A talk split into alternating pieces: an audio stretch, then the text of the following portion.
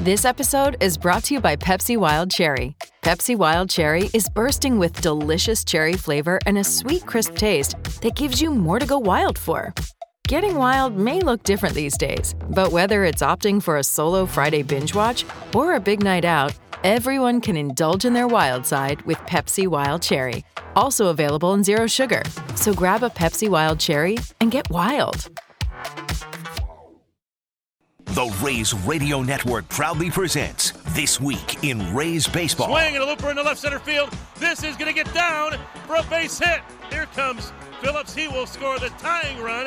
In the third goes uh, Arozarena. It's an 8 to 8 game, and the Rays have the winning run 90 feet away. Coming up, we'll recap the action from this past week, take a look around Major League Baseball, and sit down for in depth interviews with the biggest names in the game. First pitch to him. Line back up the middle, but there is Franco to the left of the bag. He turns and throws him out, and the Rays have won it in Atlanta. Here's your host, Neil Solondz. Good afternoon, everybody, and welcome to our latest show. Today we sit down with reliever Ryan Thompson and discuss his return from thoracic outlet syndrome.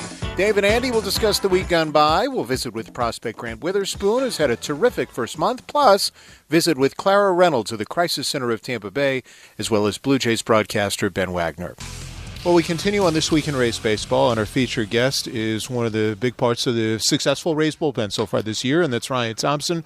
Ryan, we certainly appreciate a few minutes. Thank you so much for having me on, Neil. You have not only been successful, but you've come back from a major surgery, thoracic outlet syndrome. How good do you feel about the way you've come back and how quickly you've come back? Yeah, it was quite the process, and it was definitely a, a grind last year. I know probably 90% plus of guys that have had this surgery will tell you the same thing. Like, it's a struggle just getting diagnosed, let alone getting the surgery and coming back and getting, you know, to be able to step foot in between the major league chalk lines again. So I'm j- I just feel extremely blessed. You know, not that I ever took this for granted, but when you have an injury that gave you a lot of question marks, you know, there were times last year where I just I didn't know if I would ever pitch again, to be honest. So the fact that I'm able to to just pitch on this stage and to perform and to feel good about it is I just feel extremely blessed and I'm very thankful to God and I just want to make the most of every opportunity that I have. Was it more of a relief to know what you had or a relief to be able to come back the way you have?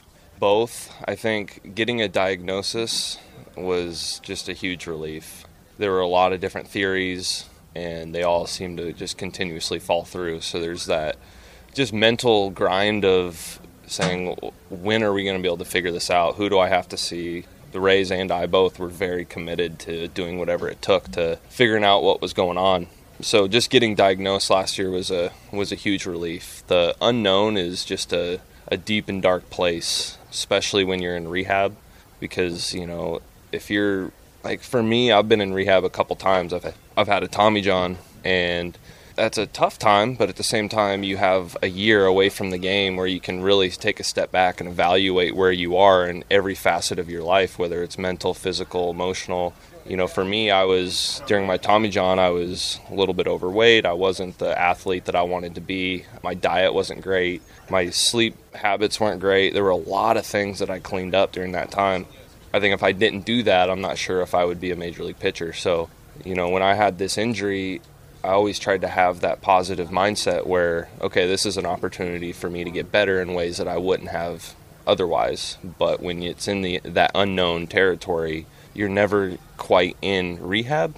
You're kind of in that middle ground where it's like maybe if I just fix this small little thing, everything will click. So you never can shut off that potential that you're going to be back in two weeks, or if this is a career-ending injury. You just don't know what route it's going to go. So that that was the tough part about my injury. But once I got diagnosed and I had the surgery, I was finally able to just kind of get in that mindset of just like, okay, what do I got to do to get back to full strength in spring training or opening day and kind of build out a plan, build out a strategy and just attack it full force.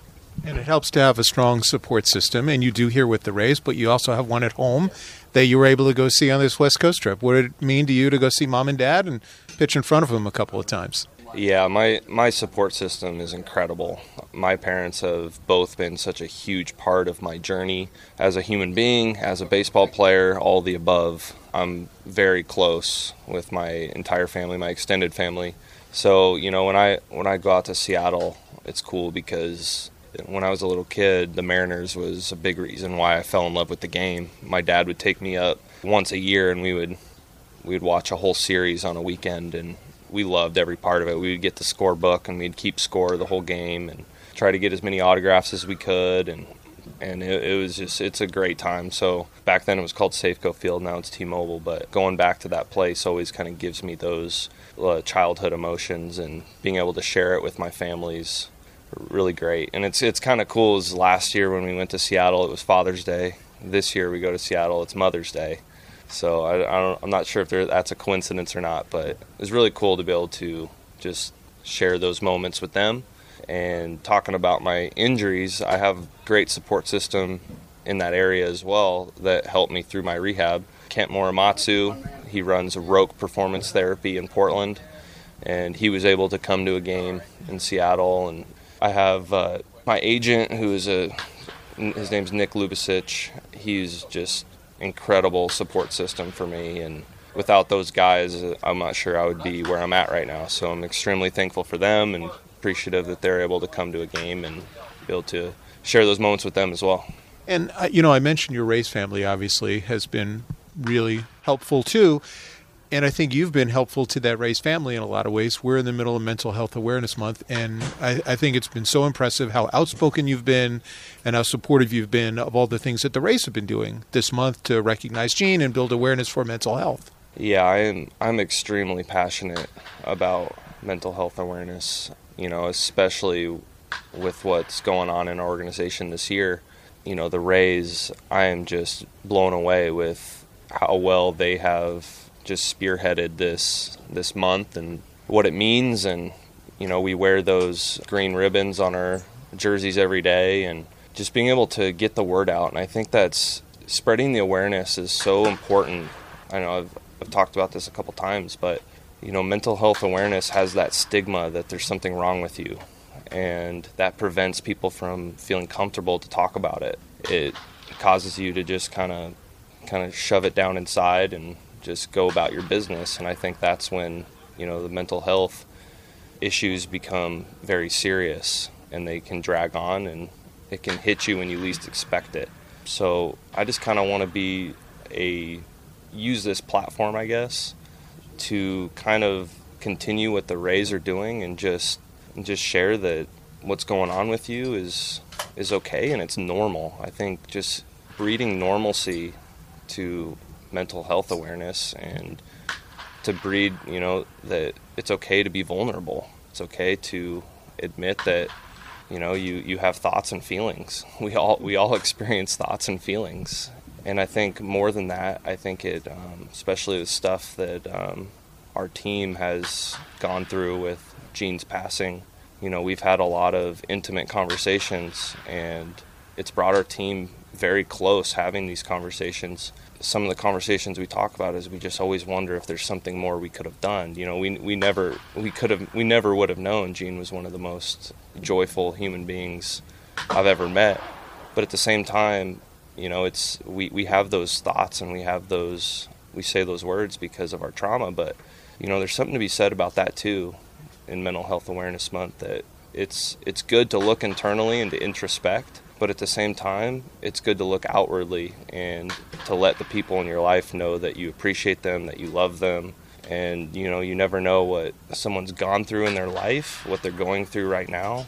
And sometimes just just an expression of love is really powerful. Reading, you know, I'm, I'm reading the Bible right now. I'm in Corinthians, and something that really jumped out to me lately was, you know, Paul. He in essence, he's talking about how you know sometimes your you know your happiness is an emotion and that comes and goes, but your joy is a state of being, not an emotion, or it should be at least. And sometimes in our lives, like that kind of spoke to me because you know, especially in this country, we make our circumstances dictate our joy. Your circumstances can impact your happiness in, in certain ways, like you know, you may want this or need that, and and that fluctuates. But if your joy remains stand still, then you can find peace and comfort even in the hardest of times. And that's something I experienced in the off season and going to Africa. What a powerful trip! These people. The place I went to is Malawi. It was it's the number one poorest country in the world. Go into these villages and we're just brought to tears immediately seeing the circumstances that these people live in. Yet the most powerful part is that majority of them are joyful. They have smiles on their face. They're happy. And we look at that life having a surplus of what we need here in America. We say, "Wow, these people's lives and they're that's that's miserable. That's horrible." And they're smiling and they're playing and they're having fun and and that's just another testament that your circumstances don't have to dictate your joy. It just really helped me coming back to America. Just, I don't even want to say to not take little things for granted because that's just not even the case. It's, it's just seeing life through a different lens, seeing it with a different perspective. That things or things, money, your all of your circumstances, it's it doesn't mean anything. We we say that it does, but does that make you happy? Does that change the outcome of your life internally? The things that truly matter? It doesn't. Um, so yeah, all all those things are make Mental Health Awareness Month just really, really, really important. You went to Malawi as part of what the Second Milk program. What led you to decide to do that, and is this something you want to do annually now? So I learned I learned about Second Milk through Jalen Beeks. His friend is the founder of Second Milk. They're from the same hometown. I've never had money in my entire life. I before I made my debut, I never had more than two thousand dollars in my bank account. I was always recycling my the month the whatever it was the eight thousand dollars I'd make a year into my off season training. And so once I got to the big leagues, I was looking for opportunities to give. I just I'd never looked into it before ever because I didn't have any money to give. And Jalen kind of brought up Second Milk. This is what they do, and Second Milk is a nonprofit that is mainly based out of Malawi, but pre-COVID they were based out of a couple other countries, Kenya, Ghana, uh, Ghana. But what they do is it's tragic out there. A lot of these mothers they're so malnourished that they pass away giving birth. And so these newborn babies they have literally no chance of survival. So what second milk does is they target these newborn babies and they provide a second form of milk. So they produce formula and um, mass produce it and um, or they buy it actually and they bring the formula to these babies and they launch this program where they look after them they um, they'll like measure their their arms and legs to make sure that they're taking in the nutrients and making sure they're healthy. They are giving porridge to the families, making sure the families are, are fed as well. Kind of beyond that, they've built these piggeries and chicken houses to where they can kind of just stimulate a little bit of an economy in those villages that have no source of income. Um, when I was there, it was it was crazy to just see the commitment of these people to do whatever it took just to make it to the next day. You know, sometimes they would have to walk barefoot for six miles just to get enough water to survive. And so, Second Milk is trying to really, I mean, it's a long process, but they're really trying to change the entire economy of the country. And that starts with digging wells so, you know, they can have easier access to water and have easier access to food, and that they can sell some of these um, some of the eggs from the chickens and really make it to where they don't they aren't born into poverty and they're going to die into poverty with no potential of escape. I was immediately interested, and what I ended up doing was I sponsored these twins that were found. Jason, he's the founder, Jason Carney. He he called me and said, "Hey, I know you're you were looking into helping out. We just found these twins would you be interested in sponsoring them? And I said, absolutely. Um, their names are Tadala and Tulandila. They're these gorgeous, gorgeous little girls. I started sponsoring them, and that was about a year and a half, closer to two years ago. I just, I always wanted to meet them, and I always wanted to go experience Malawi, so I really just knew the whole picture of what I'm involved in. and wanted to help out in any way that I could. The opportunity came for me to go, and I went and I brought my dad, and it was it was kind of a guys trip, and we had the best time. Like it was the best group of guys. It was um, I think there was eight of us, and it's crazy how you get you know eight alpha males together and you put them in that situation and we're all sharing stories and bawling crying around the fire every night it was extremely powerful heartwarming to see what you're doing on and off the field we wish you continued success and we so appreciate your time on this week in rays baseball. Thank you neil.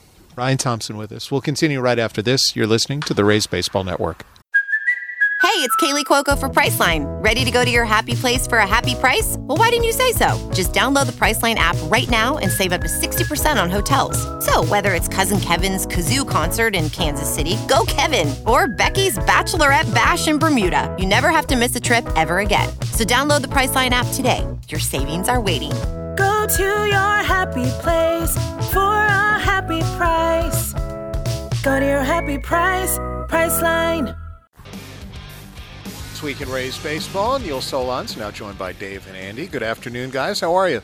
What's happening? How are you? Good. Uh, one month in and change. Give us uh, your take on uh, what you've seen to this point from this Rays team.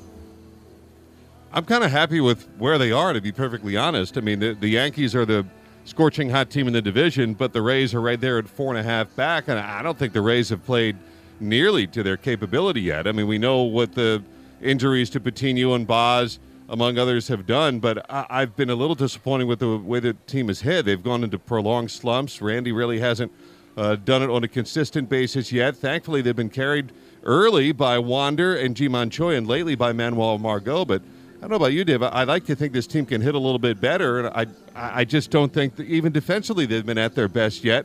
I tend to think, without this sounding like pie in the sky, the best is still yet to come for this team. I would hope so. I mean, uh, you know, there's no guarantees to that. I think we're all sitting around waiting for this offense to get into a little bit more of a rhythm from top to bottom. I think we, you know, you look at the uh, the offensive numbers and you see, especially given, you know, again today's lineup. You look at the lower third. Bruján has one hit. You have Phillips hitting a buck fifty, and then you have Ty- Taylor Walls hitting 188. I mean, I think you know one of the reasons why the the Rays offense was so good last year is we avoided some black holes within the lineup. Uh, we did not have those three and four spots in the lineup that uh, would be tough to kind of get a hit out of. So hopefully that starts to kick in here sooner rather than later. We're still waiting on a number of guys though to get going, especially the regulars. I mean, it's you know I'm, I'm not I can't say anything about Bruján, Phillips, and Walls because they're not supposed to be everyday players. But you know we still need KK to get a little more consistent. We need Arozarena to be a lot more consistent. We need Zunino to start to be a little more consistent. The list goes on, and I think you know one of the reasons why that the the Rays have struggled a little bit at times offensively is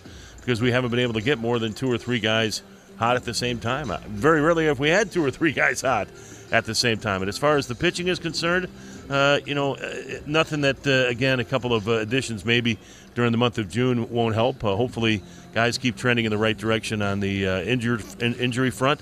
But uh, overall, I, I, would have to say that pleased, somewhat pleased with where they're at, given that they have not hit as well, pitched as well, and definitely haven't caught the ball as well. I might be a tough grader, but uh, I still think there's room for improvement on this team in almost all aspects of the game. I think that's fair, and more so maybe because of the fact I think I'm more surprised about how well they've pitched, considering they really haven't had Ryan Yarbrough stretched out. They haven't had Baz. They haven't had Patino. They've missed Chargois, Fairbanks, and on and on. They really haven't had their pitching staff whole. I've been pretty impressed with the fact that the bullpen has done what it's done this year. I mean, uh, uh Jason Adams has been a terrific addition to that group, uh, and Springs, who they move into the rotation. I mean, he's been fantastic. I almost like him better against righties than against lefties.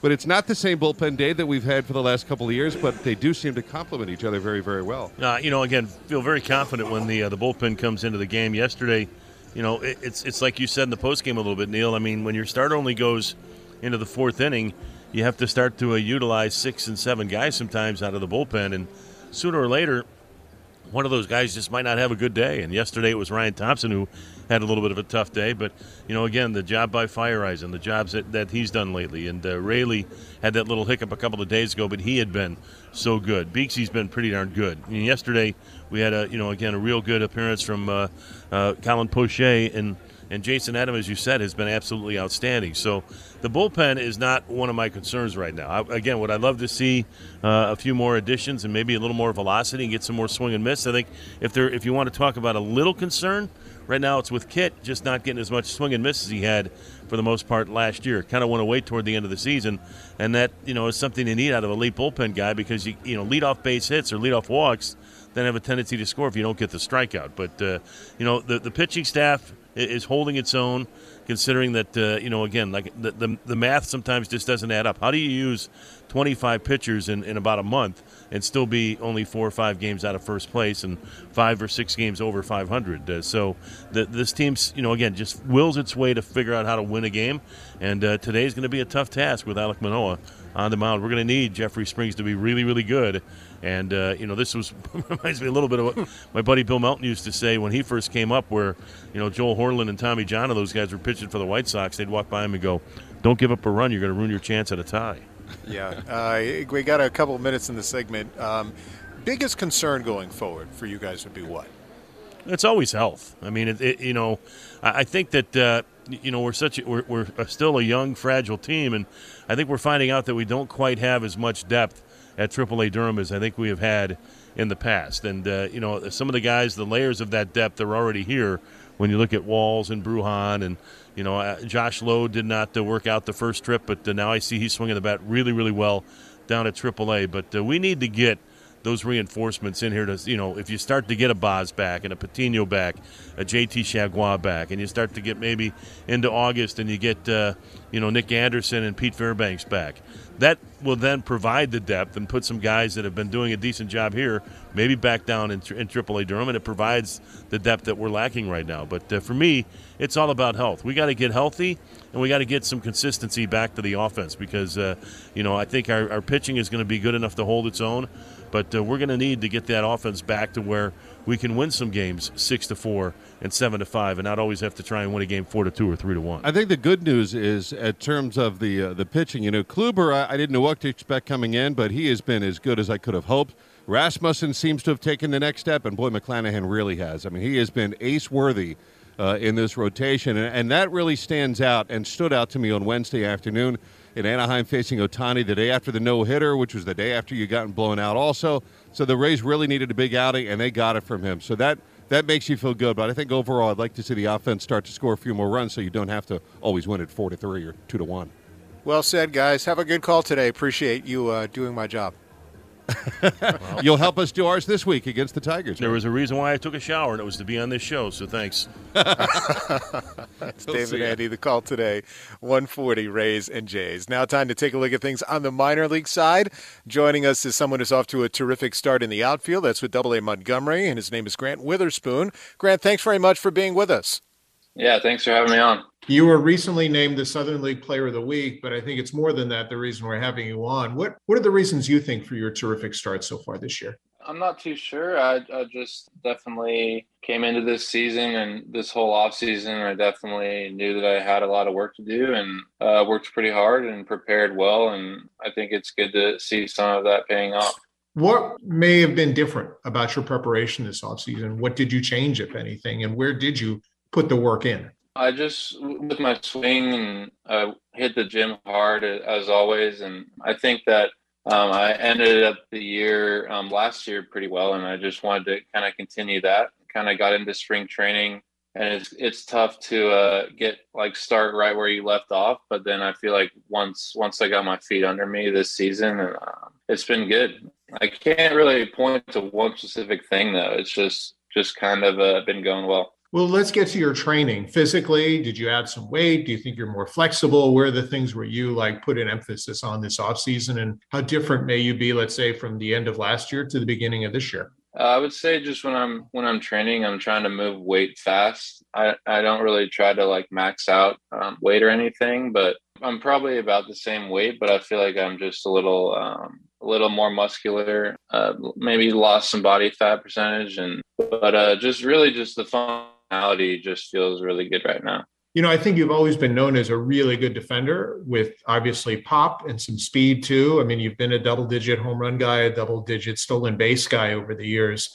What were the changes you made last year during your swing or with your swing that you saw, let's say, those results at the end of the year? How did it kind of evolve? I had kind of had a year where I was struggling in the first half. I was fouling a lot of pitches off, so I just tried to like simplify everything because with a hitting coach last year was Brady North, who he knows in the big leagues now. So um, he obviously knows what he's talking about. So he helped me a lot with just he showed me all the percentages like you're fouling fastballs off that you should be doing damage on, and I feel like I have a swing to where I don't need to be like swinging super super hard, and so I feel like sometimes less is better. Just trying not to miss my pitches, and because if I put a good uh, barrel on it, it's it's going to be hit hard. So so far this year, the results are really good, as I mentioned. Would you say you're getting to the fastball a little bit better? Yeah, a little bit better. Always a work in progress, but um, I feel like this year I'm just staying within my zone a little bit better. I wanted to chase less and uh, miss less pitches. Obviously, everyone wants to do that,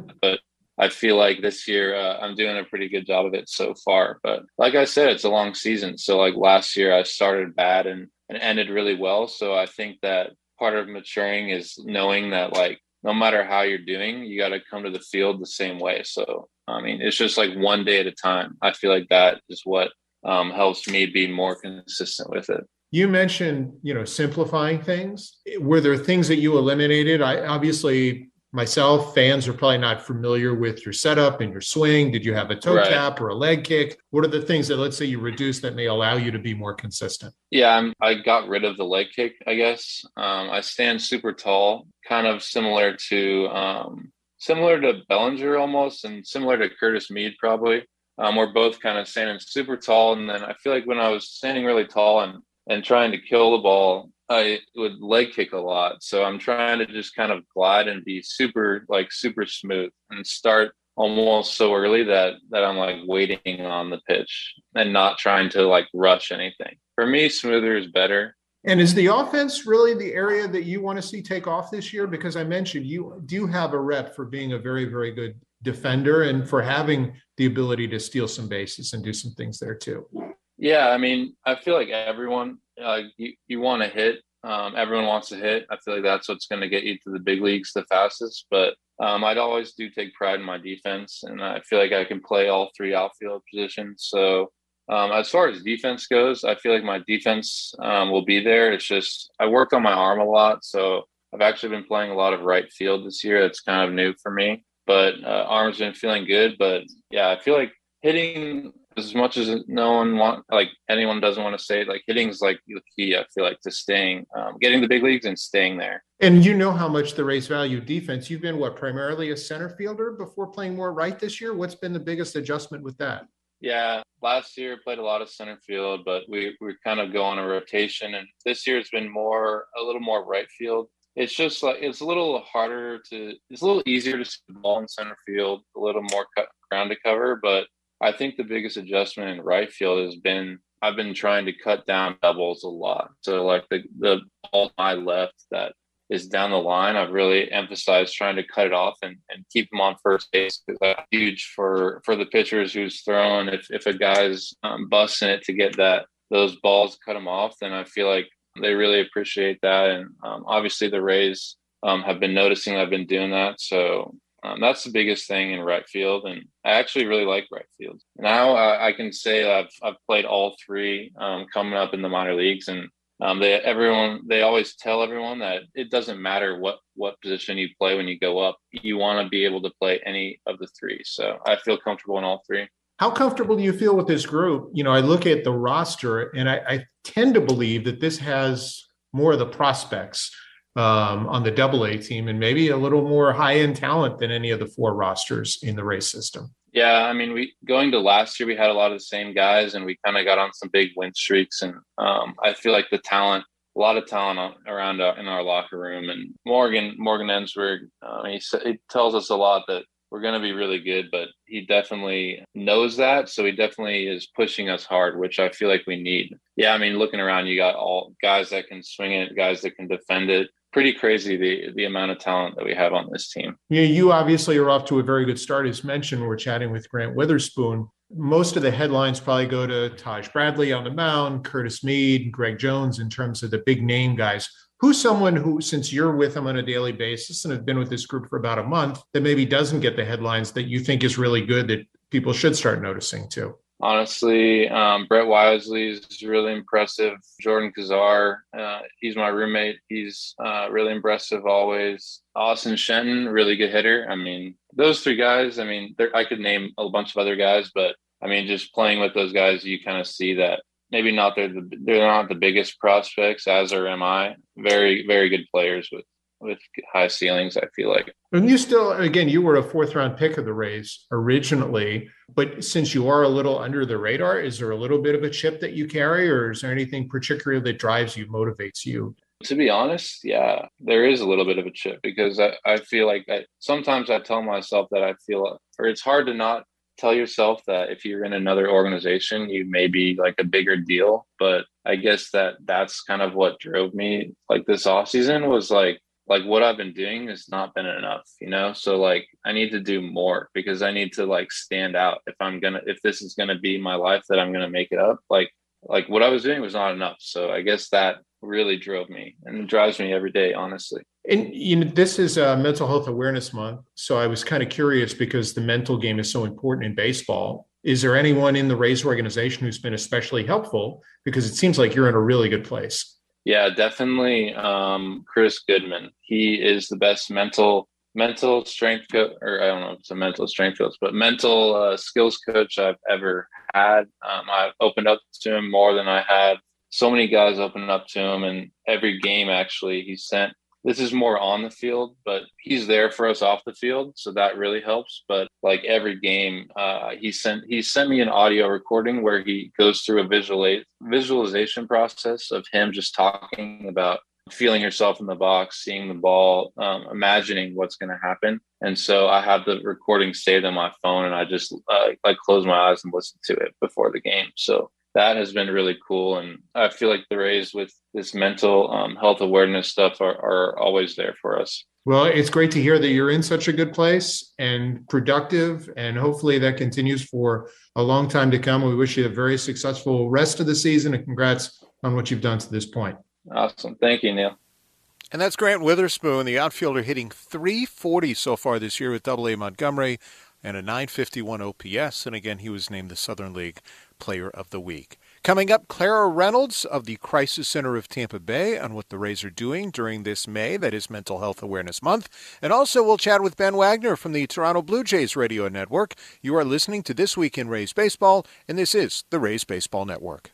We continue on this week in Rays baseball, and here in the month of May, we are focusing on mental health awareness during this Mental Health Awareness Month.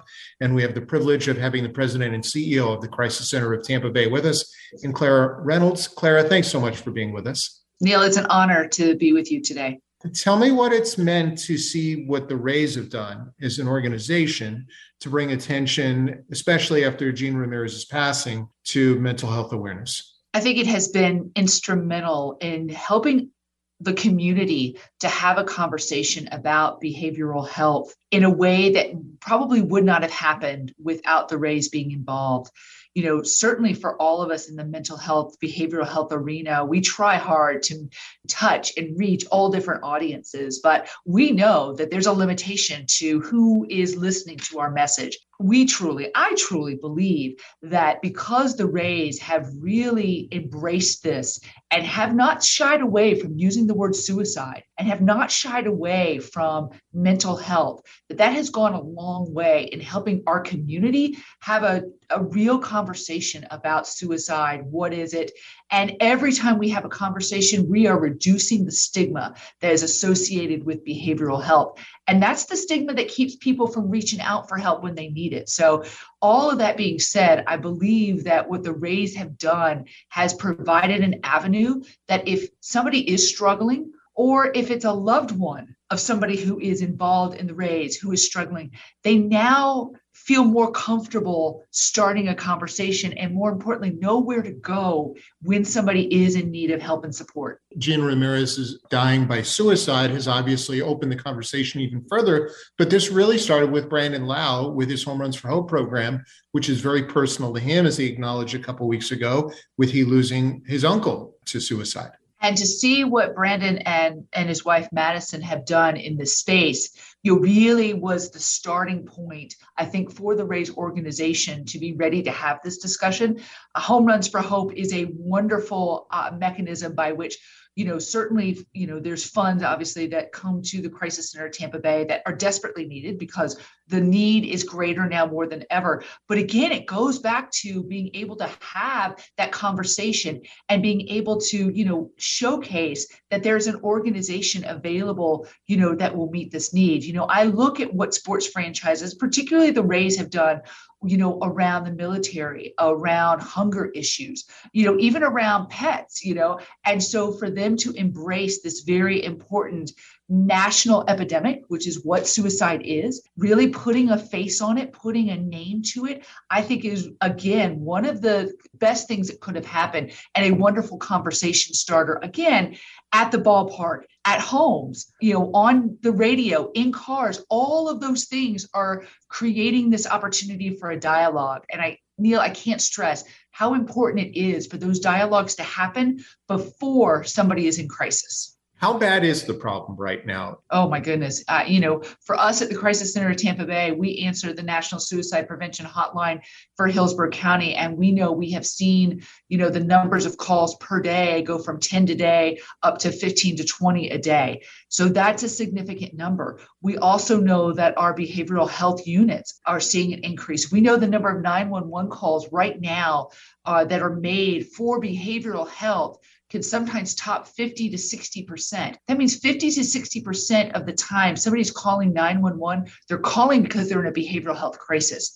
That has truly increased dramatically since the start of the pandemic. The pandemic, obviously, it was a, a, heavy physical toll that it took on individuals, but that behavioral health toll has continued. So even though we have vaccines and we've got mitigation types of things for the physical illness, that behavioral health implication, that behavioral health impact uh, is, has continued, and I believe will continue moving forward, particularly with our youth and our young adults. You mentioned the strength of the Rays for all this, but I'm curious also your take on the strength of the Ramirez family to be as open and helpful as they have been in supporting local causes back in Texas, but also here with the Crisis Center of Tampa Bay. You know, I had an opportunity to meet with them uh, to meet virtually with Mrs. Ramirez, you know, from Hawaii. So we're doing a Zoom call. It was five in the morning her time, and you know, her faith and her passion and her true commitment to this movement, I think, is what has catapulted the, the work that the Rays are doing because they've got this beautiful champion who doesn't shy away from it either. You know, she talks about how difficult this is for her. She talks about that she is walking with her faith to get her to the other side and is so open. And, you know, I had again the honor and privilege to see her and Mr. Ramirez in action when they had a did a presentation for the Rays minor league at but as well as for the major league clubhouse and to see these grown adults, you know, um, to just kind of crumble and just cry and just be able to talk about how Gene's death impacted them. And when we think about the age group of these players, many of these players are experiencing this for the very first time. It's the first time away from home. They may not have ever been in this space. And so to be able to learn about it in such a way, I think has had a profound impact on those players that I think is going to last generationally. And I also want to say the other thing that I think the Ramirezes have done is that they have created a movement that I believe is going to run throughout Major League Baseball. And I think when we get to that kind of scale, we're really going to see a community wide and nationwide awareness and understanding of behavioral health and the impact of suicide.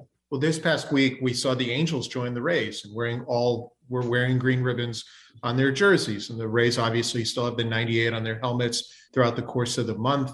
How much does that help just as a conversation starter? When people see it, don't know what it is, and then ask the question. Oh, it's a beautiful conversation starter because we see ribbons for all sorts of things. So it's natural. I think it's just a natural portion to say, oh, you know, I see your blue ribbon. I see your yellow ribbon. What's this green ribbon? Oh, let me tell you, this is Mental Health Awareness Month. You know, did you know people are that struggle with you know depression and anxiety that has increased but what's incredible is that there's resources available and here they are um, again it's it starts to reduce that stigma particularly for our younger you know audiences who are struggling and are much more open to having these conversations about their struggle and again it's really validating. You know the thing with with behavioral health neil is that so many people believe that they're the only ones that are experiencing it that they that they have to suffer in silence because nobody's going to understand. And by seeing a Rays player a hero that many people see you know our Rays our baseball players as their heroes to see their heroes openly talk about it I think it sets a beautiful example and a wonderful message in our community that there's nothing to be ashamed of. That if you're struggling, it's okay to not be okay. It's okay to be struggling with issues like depression and anxiety. What's not okay is not reaching out for help when you need it. So I'm wearing the the wristband that the Ramirez family gave out, which is suffering in silence is not okay. Right. And obviously that's a big part of the message that they are trying to get out. But I guess if we've got a family member or a friend of somebody listening right now and isn't sure if someone is struggling or not struggling, mm-hmm. how do they broach the topic? How do they start the conversation? How do they help? Yeah, and those are fabulous questions. And so many people call us going, What do I do? And I think that's oftentimes why people don't ask the question. First of all, I would say if you've got a niggling feeling in your belly that something's not right with somebody that you know well, that you love, the most important thing you can do is just ask them the question. Neil, I noticed that you are you're just not yourself. I noticed that you're not engaging in things that you used to enjoy. How are you? And Neil, I will tell you, nine times out of 10, most people will say, I'm fine. And that's when you have to push back and say, you know what? I know you. I love you. This is not what fine looks like for you. Please tell me what's going on. And then just kind of being quiet. Give the individual the space and the opportunity to collect their thoughts and then just let them be heard. You know, so often in this day and age, when we have conversations with one another, we're either trying to one up them or we're trying to solve the problem before they've even gotten the problem out of their mouth. And when somebody is struggling with behavioral health issues, they just need the opportunity to be heard. So you don't have to really do anything but sit with them in that moment. But always make sure that you got your phone ready because if they start talking about suicide, if they start talking about a plan, that's when you want to reach out with them and reach out for help. And you can do that by calling 211 or the National Suicide Prevention Helpline, that 1 800 273 TALK or 1 800 273 8255. Because then together you can be on the phone with a professional 24 hours a day, seven days a week that's going to help your friend, your loved one get connected to the resources that they need. Clara Reynolds of the Crisis Center of Tampa Bay, thanks so much for being with us and for, for your time on such an important topic. Thank you, Neil, so much. And again, huge thanks to the Rays, the Rays Foundation, to Brandon and Madison Lowe, and of course, the Ramirez family. And that's Clara Reynolds of the Crisis Center of Tampa Bay. You can still participate in the Rays auction to benefit the Crisis Center. You can go to raysbaseball.com slash auction, and that event runs online through the 18th of this month. We turn our attention back to the field as the Rays get set to wrap up their series with the Jays on this Sunday. Joining us now, Ben Wagner of the Blue Jays Radio Network. Ben, thanks so much for being with us. Absolutely, my pleasure. Tell me, Ben, you know, I look at the Rays and Jays similarly. They both have had their fair share of injuries. They both haven't quite found their stride, but they're keeping their heads above water. Pretty accurate assessment of the Blue Jays from afar? Well, very accurate because they haven't had a significant portion of the time without Teoscar Hernandez in the lineup. And that's a Silver Slugger Award winner, a guy that you expect to be batting fourth each and every day. And the bigger body of work that Danny Jansen has put together, bridging last season over the final couple of months through a very strong spring training. And then at the start of this year, that was a bigger blow, I think, than people were realizing. That one, a bat that could flip the lineup over. He was probably going to bat seventh, eighth, or ninth, depending on how Charlie Montoyo made out the lineup and the matchups and the projections, but also the handling of the pitching staff. And you cannot discount what Danny Jansen behind the plate, his ability to work with Hyunjin Ryu, who just came off the injured list, that sequencing early in the season where if he's not there, there's a definite downfall. And it's not to take anything away from the guys that are, you know, lumped in there, but there's a significant decrease without Danny Jansen behind the plate. So this is something the Blue Jays look to build on, getting him behind the dish. And let's be honest, the Rays have faced very, very difficult opponents. The Blue Jays have faced very, very difficult opponents. If you look at the 32 games prior to going into this weekend series between our two clubs, Neil, 16 of those games were played between the New York Yankees and the Boston Red Sox. The other 16, while spent out of the division, opened up with a Texas Ranger club that had a ton of high expectations. When the Blue Jays faced the Oakland Athletics, they were playing pretty good baseball at the time before their injury bug popped up, plus then back to back series within 10 days against the Houston Astros. And that's when the switch really got flipped for Houston, too.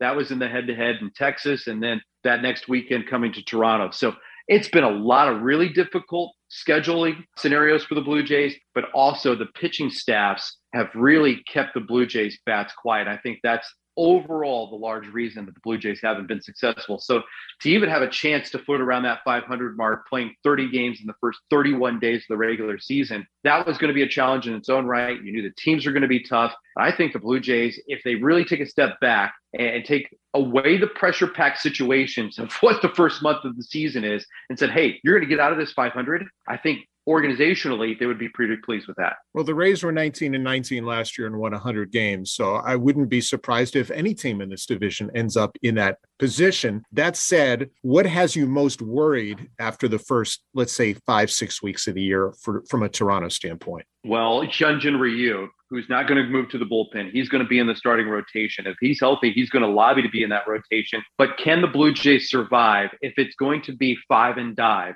every time out with Hyunjin Ryu? And also, Jose Berrios has not been Jose Berrios. It's been like as he's searching for his curveball sometimes, he's searching for a fastball command sometimes, and both have been very elusive. And that was supposed to be one of the big three with, with Jose Berrios. So without that consistency and the way that the Blue Jays want to go into this next month around the off days, utilizing Kevin Gausman, Alek Manoah, and then Jose Berrios as the primary rotation starters, those obviously are the big concerns for the Blue Jays. I feel that this organization is not going to hit a panic button. They're going to be okay with some of the inconsistencies offensively because you know Bo Bichette has the ability to hit 300. You know Vladimir Guerrero Jr. might hit 50 home runs by the time this thing is all said and done. And oh, by the way, he might hit 330 while doing so and Teoscar Hernandez's bat will heat up. So offensively, while there's a lot of panic right now with the Blue Jays because they have not come out of the gate firing on all cylinders offensively and there's some glaring statistics that say you know you're underperforming like runners in scoring position those are major concerns but they're not the long haul concerns pitching pitching is going to be the big concern for the blue jays you brought up starting pitching and Ryu. Residually, does that impact the bullpen because they've had to use Romano and several others a lot more than I would think that Charlie Montoyo would like? And look at the scenarios where you've got to dip into this bullpen, right? Jordan Romano is one of the few guys in there that is swing and miss stuff. The rest of the guys in that bullpen, Rays fans and you are all too familiar with Trevor Richards, right? Blue Jays now have Adam Cimber, Tim Mayza if he's happy with his slider, can create swing and miss stuff, usually lefty on lefty. But against right handed batters, you know, he induces a lot of contact. He wants to pitch to contact within three or four pitches. So he's available with a shorter turnaround or can give the Blue Jays an up down in that in that kind of parameter. So that is a big ask of the Blue Jays bullpen. And they have been used way too much right now. But now the the kind of the calling card is okay, starting pitching isn't getting deep into a ball game. And it's not only been Hyunjin Ryu. I mean, Jose Berrios has been inconsistent. Uh, Ross Stripling is a two-time through the order guy at the max in most cases, and he was the guy that was jumping into the rotation for for Ryu. So you're already asking a lot of innings to be covered because of injuries with this bullpen, let alone the high leverage situation that the Blue Jays have been cast into with so many tight ball games decided by two runs or less. The one run ball games, uh, 16 of them. You know, as we sit here and we chat, and the Blue Jays had a lot of success, but those are high leverage situations for a ball club that gives up a lot of contact for guys that are asked to pitch in these high leverage situations, that is a big concern for the Blue Jays. And great stuff. A lot of battles between these two clubs to come. Look forward to them, and we appreciate some time on this week in Rays baseball. We are going to get very familiar with the Blue Jays and the Rays down the stretch. I'm looking forward to it, Neil. Indeed, we are. That is Ben Wagner of the Blue Jays Radio Network, and we certainly thank him and all of our guests on the program today. Hey, a reminder that the little Rays fans in your life can be part of the action too with the Rays Rookies Kids Club presented by Hi-Chew. You can sign up today and they'll receive a backpack, a hat, 50% off tickets to select home games, and much more. Memberships are limited. Go to raysbaseball.com slash rays rookies. Again, we thank Ben Wagner of the Blue Jays Radio Network, our featured guest today, Ryan Thompson, Dave and Andy for coming on the program, as well as prospect Grant Witherspoon, and of course, Clara Reynolds of the Crisis Center of Tampa Bay. If you ever have something you want to hear on the show, all you have to do is tweet me. You can do that at Neil Solondz, or it could be easier to do so at Rays Radio as well. On next week's program, you'll hear from JP Feyereisen, plus a whole lot more. Special thanks to my producer Derek Dubose for a job well done. I'm Neil Solondz. Stay tuned. Getting set for the Rays and Jays, the pregame show next on the Rays Baseball Network. Thank you for listening to This Week in Rays Baseball. Breaking ball lifted in the air, way up there, into right field and deep. Judge is going back towards the corner, at the wall, gone! And the Rays jump in front 4 to 1. If you missed any of the show, catch it on archive at raysbaseball.com slash radio. With first and second, the one-two pitch. Swing and a miss! He struck him out! Keep it right here. The Rays pregame show is next.